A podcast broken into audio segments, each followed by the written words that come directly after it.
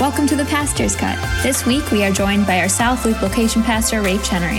Yeah, we'll get to talk with him about Romans chapter 14, verses 13 to 23, holiday traditions, and Christian liberty when it comes to wearing your mask. Great, let's get started. I'm Hillary Murphy. And I'm Trevor Lovell. And this is the Pastor's Cut with Rafe Chenery.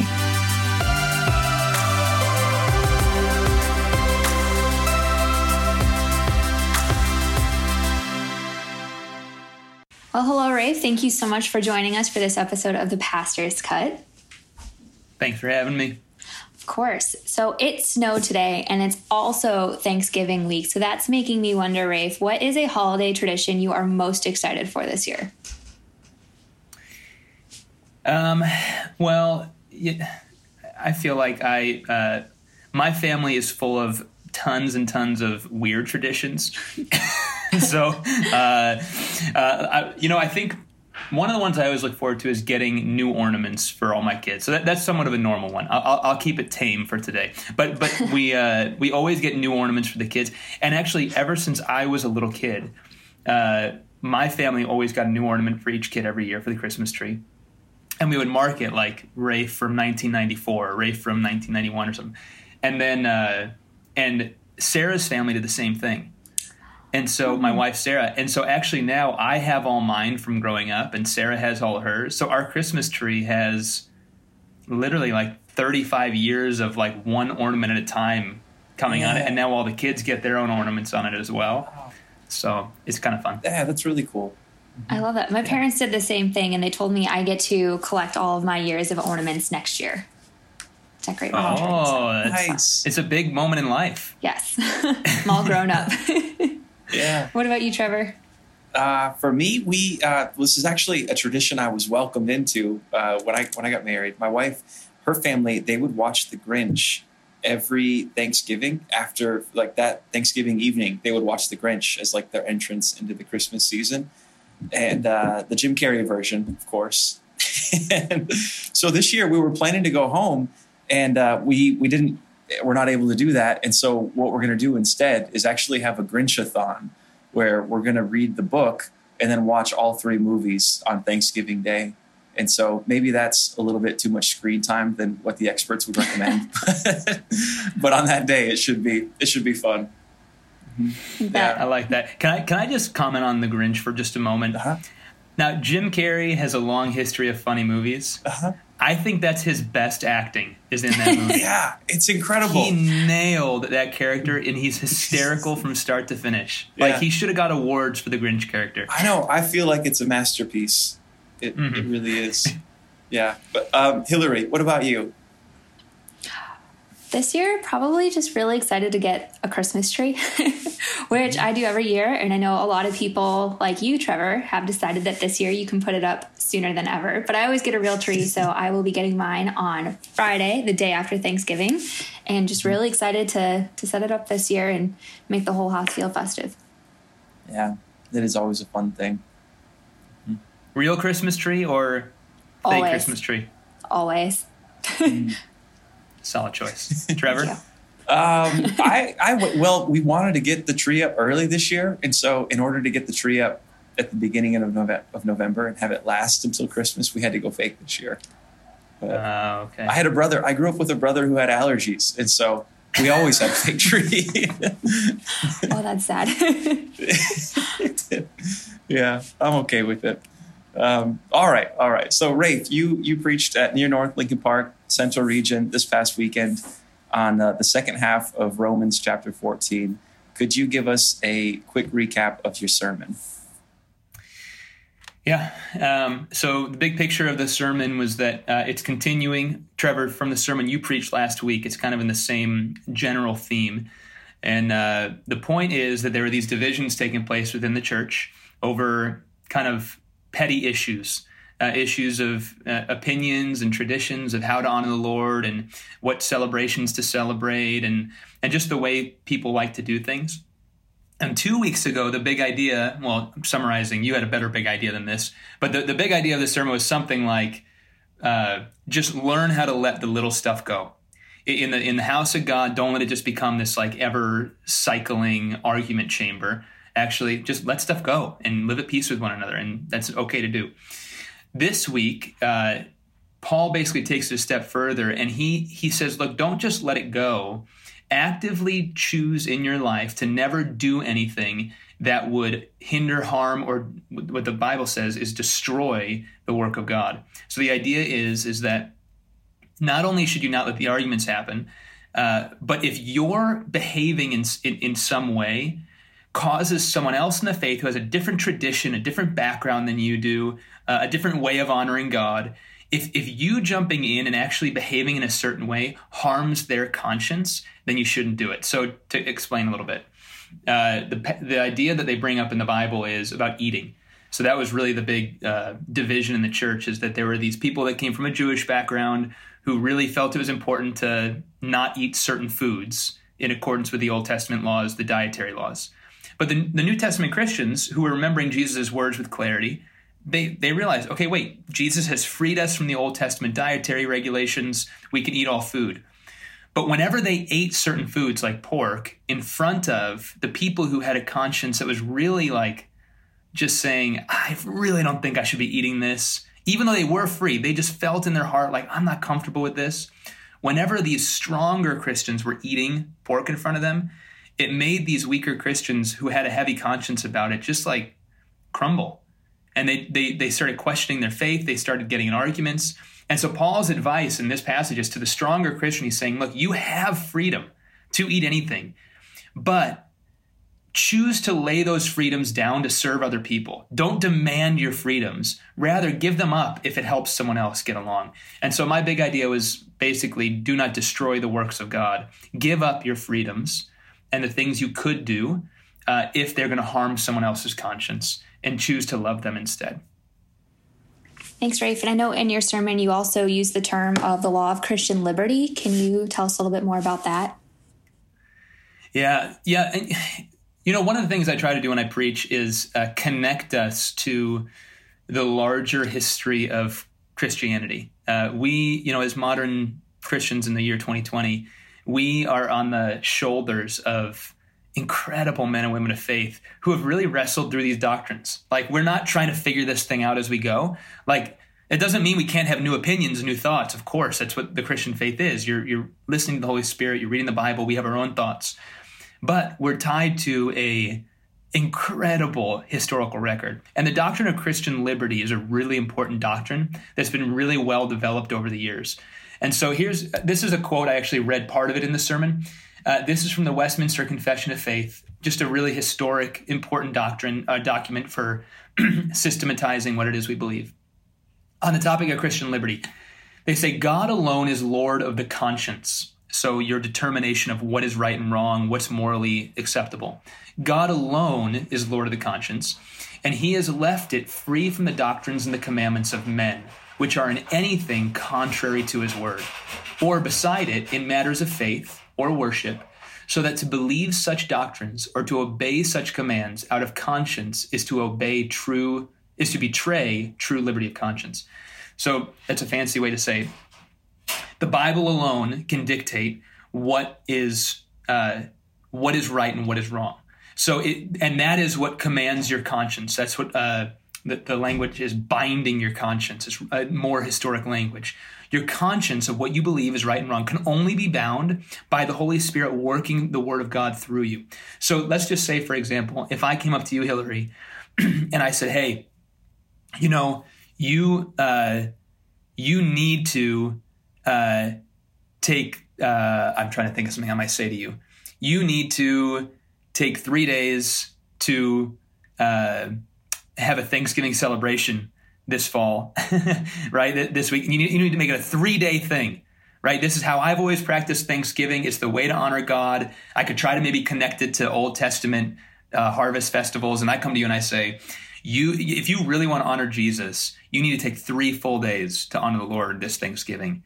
What you could do is you could say, Rafe, thanks for your opinion, but my conscience is not bound by what you say. It's bound by the word of God. And on that issue, in the particulars of what you're saying, I have Christian liberty, just like you do. I have liberty to do things in the way I'm going to do it. And you can't bind my conscience. Only the word of God can. And that's so important because I think in the church, what we normally do is we develop, especially in our day of like opinion-saturated news and opinion-saturated internet, and everything is such this like black and white bold opinion that everyone thinks they know the ins and the outs of every situation. We elevate our opinions to, and we communicate them in such a way that we're trying to bind the conscience of other believers. And that is not a healthy thing to do. The only thing that can bind our conscience, because of our Christian liberty in the gospel, the only thing that can bind our conscience is the Word of God. And so that's the general framework of those doctrines. Trevor, I bet you got a whole bunch of stuff to add on that. No, I mean, I feel like we're saying a similar thing, just using slightly different language, or saying the same thing. But I appreciate how that's something that I feel like you do pretty consistently in your preaching, is you'll go back to big thinkers and to kind of central documents like the Westminster Confession. And I remember your sermon on government, going back to Abraham Kuyper, who's like one of the people who in church history who've done a lot of thought, a lot of work, and a lot of writing around, kind of the spheres of government and the sphere of government and how the church relates to it. And so, I just appreciate that as kind of a piece of how you pastor and how you preach, is going back and drawing on these big thinkers and documents and pulling that into the way that you preach now today. I think it brings a feeling of depth to what we're doing here, that, sometimes it can feel like we've got the Bible, which is just a book that happens to be here, collection of books, and we're doing this church thing. And we miss that it can be easy to miss that there's been 2,000 years of people interacting with this same collection and trying to live this same way of life and thinking and writing on it. And it helps to know that we belong to something like that.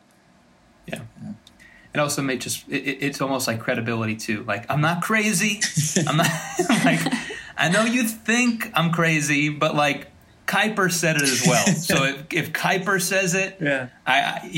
I give me a little permission to maybe go there as well. They have some credibility because their work has withstood the ages. Yeah. I even remember, this is a tangent, but I remember C.S. Lewis saying at one point, for every book that you read by someone who's alive, make sure you read two by people who are dead. And he said that, kind of going with the Ephesians chapter 4 talks about like us as we grow in spiritual maturity, as the church is built up, we're not kind of swept by every kind of cunning wave of doctrine, by false teaching, even just by kind of the cultural forces that would shape us into this or that way of life that's out of step with the gospel. And he pointed to that practice as a way to avoid those kinds of things, because if you only read books that are written in your time period, then you're kind of just like stuck within that bubble in a sense. You're like the goldfish in the, in the water who never gets into the sea. And there's something about drawing on the other ages that can bring a better perspective. So, well, you are going down a rabbit trail, which I could enjoy for a very, very long time. Because that is, I 100% agree with that. And I would actually go a step further. And I know we're going to get back to the sermon, so this will be quick. This will be a quick preaching rabbit trail. But you went there, Trevor. You went there. I 100% agree with that. One of the things I've found is there are good new books that get written. I don't want to say there's not good new books. There's plenty of wonderful literature that's getting put out there. I'm grateful for the access we have to so many good thinkers, right? I mean, there's more books published like this year than in like the entire 19th century combined, I feel like. Like there's a lot of literature out there. Mm-hmm. And yet, when you read the old writers, the ability for them to take a single idea and take that one idea very deep and connect it and take you on a train of logic, I just know for me, I find such wisdom in really going back to some of those old, especially the Puritans. I love reading the Puritans, and even before them as well, those Puritan thinkers who are piecing together doctrines at a level that's, you got to go slow through it. I can't browse through a Puritan writer. Like, you got to be like, am I getting what they're saying? And then go back and I just find for me, it just forms my mind even better. So that's not to throw new literature out. I read new books as well, but I do like old books. So Rafe, what got cut this week? Oh, yes. Well, you know, I think for this question, I'm going to go to more of an application of Christian liberty, which I was wrestling with how many direct applications to put in. And I had a few, I cut them out. And I know Trevor, I listened to your sermon the week prior, and I know you had said it was difficult to come up with applications this week. Like, how do we modernize, or what was the word you used? Transpose. How do we transpose these to our modern day context? And so I had a couple of examples, and really what I'm going to share right now is walking you through the doctrine of Christian liberty in our modern day moment. And here's what I'm going to say before I even go here. What I'm about to say is going to make some people angry. And so just that's cool. Like, but I think that's actually the point. What Paul was saying in Romans 14 would have made a bunch of his listeners angry because he was pushing and he was clarifying this doctrine of Christian liberty over opinions. And people who thought it was actually the right way would have been like, don't say that. Okay. So let's take the issue of masks and mask wearing. Right. So we're in the middle of COVID. We're in Chicago. We're in Illinois. We're spiking in the fall. And Christian liberty. The question becomes, do I have Christian liberty to wear a mask or not wear a mask? Now, on this issue, right, the state, where there's laws, let's say, let me go back a second. In the state of Illinois, I think right now, and someone correct me if I'm wrong, I think right now the law says if you're just walking down the street, you don't have to wear a mask. I'm pretty sure that's what it says. If you're outside, we suggest you do, but legally you don't have to, right? So you have that freedom to do it, to wear or not wear a mask when you go outside. Now, some people have very strong consciences on this. Some people are looking at all the data out there and they're saying, how could you even think about walking outside without a mask on?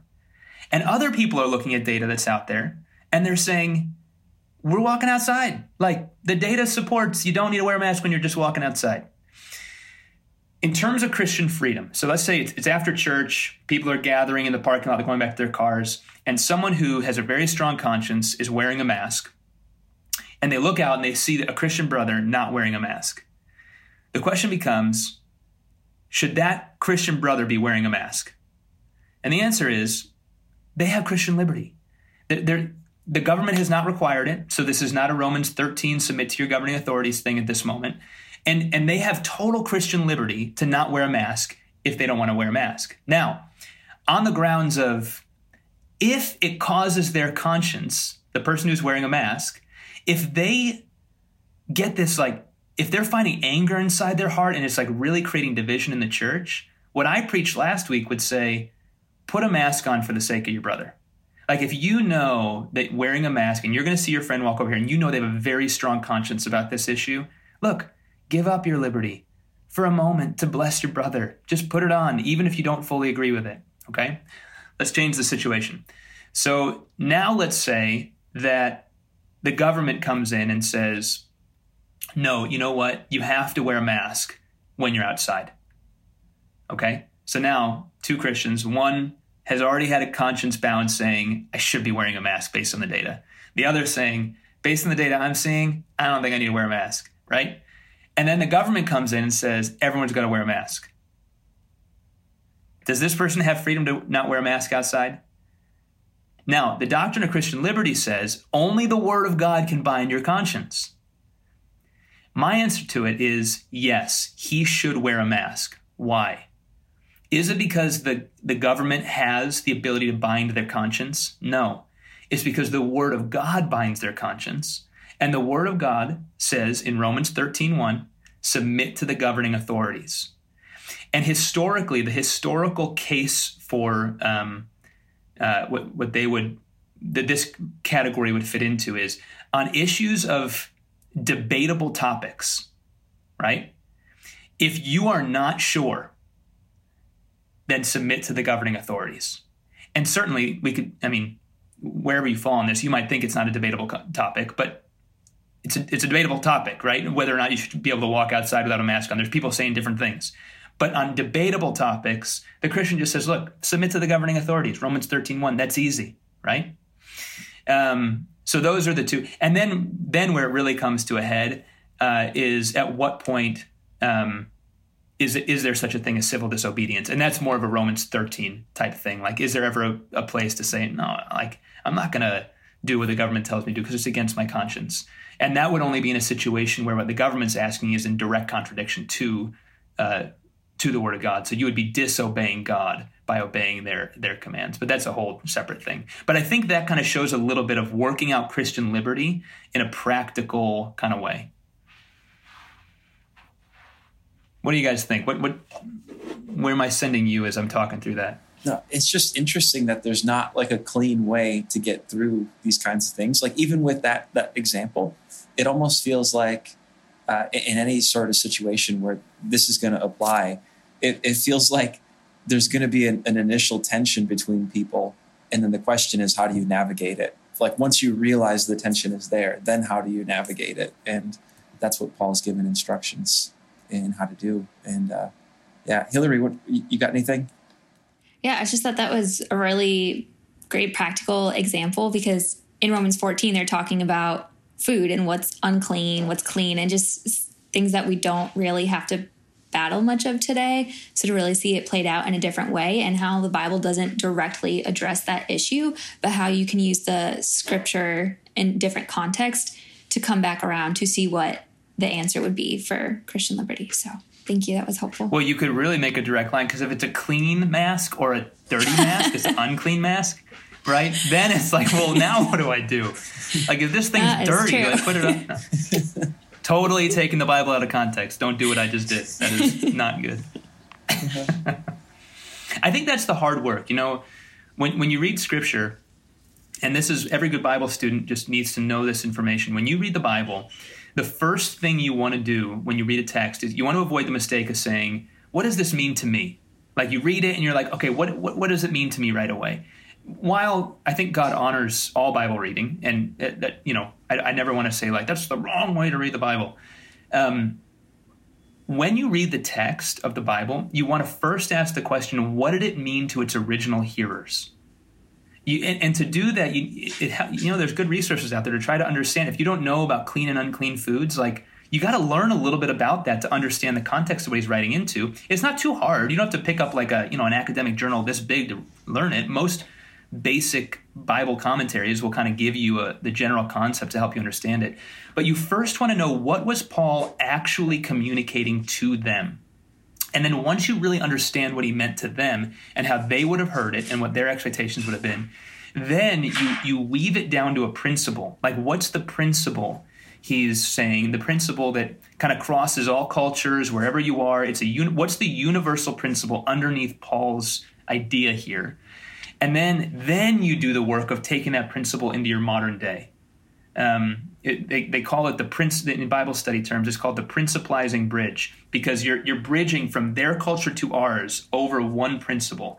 And we've got all these different contexts. Like, we're not dealing with clean and unclean food. We're dealing with masks and COVID and quarantines and politics and Black Lives Matter and all this stuff, right?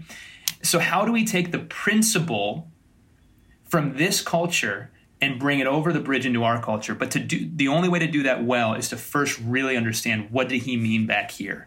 Then you can begin to take it into our culture and make actual relevant applications. Yeah. Did anything else get cut? I'm sure there was. I'm scrolling through right now. You know, I think one other thing I want to say, there's another passage, a few other places in Scripture that are really similar passages to this one. So 1 Corinthians chapter 8 is a very, very similar passage. He uses the same language of strong and weak. He uses same ideas of eating, what to eat and what not to eat. And he actually expands it a little bit more in 1 Corinthians 8. Let me read to you verses 7 and 8 from that passage. Very similar theme, similar idea. And then he says this, however, not all possess this knowledge. Speaking of Christian liberty. So he's talking about Christian liberty. He says, not all possess this knowledge, but some, through former association with idols, eat food as if it was really offered to an idol. And their conscience being weak is defiled. Food will not commend us to God. We are no worse off if we do not eat, and no better off if we do. Now, here's what I think is important. At the beginning of that, he says, however, not all possess this knowledge. The issue, most of the issues that we would argue about Christian liberty type stuff, oftentimes it's a matter of knowledge, and knowledge just takes time to really work into your heart. And this is just a very practical thing. When we get in disagreements with people over opinions and things like that, things we could argue over, for the other person, very rarely are you going to get an opinion and you're going to say something and the other party's just going to be like, oh yeah, like you're 100% right. I give up the ground I'm standing on. I fully stand on your ground. Like most arguments don't end that way. Or if they do, it's really out of bitterness that the person is conceding ground to you. Usually what an argument does is it reveals two people that aren't in the same place, and it takes time to get to a place where you're in more alignment with each other. And so, and that's because it's not all possessed this knowledge, and acquiring knowledge to the place that it actually changes your behavior in your heart. We need to have a ton of patience with people. And I think patience in the midst of the church right now is one of the key virtues that we need to be chasing after. I brought up a few of them, and I think it's almost like not a throwaway term, but like it's almost lost its force to say that we're in the midst of a very divided culture right now. We're divided in everything, and it's really intense division. It's like superheated, and it's in the church as well. But one of the ways you cut that division down, which is what Paul argues for all the time, like have unity among yourselves, is when we commit to having incredible patience with other people, because it takes a long time to learn and to take that knowledge and work it into the heart. And so patience with people, having like just committing up front whenever you go into an argument, like I'm not expecting to have them agree with me by the end of this conversation. I'm expected to give them incredible grace and give up my rights. If Christians did that, I think the church would be in a much healthier place right now. Absolutely. Just a little bit of what I'm seeing. Mm-hmm. Yeah. Hey, Rafe, thanks so much. Yeah, thanks so much for being on the show. Yeah, of course. Thanks for having me. Thanks for joining us for this episode of The Pastor's Cut. It's actually our last episode of season 4. So Trevor, it's been a pleasure working with you again this season. And stay tuned because we will be bringing The Pastor's Cut back for the Advent season for the first time ever. Yeah, very excited for that, but also very sad about some news that is bittersweet. There's an exciting component, but Hillary, this is your last episode on The Pastor's Cut as you have a new and exciting position you're moving into. So it's been great. I've enjoyed it very much, and you will be missed greatly. And Advent is ahead, so I hope you all can join us for that. We're looking forward to it.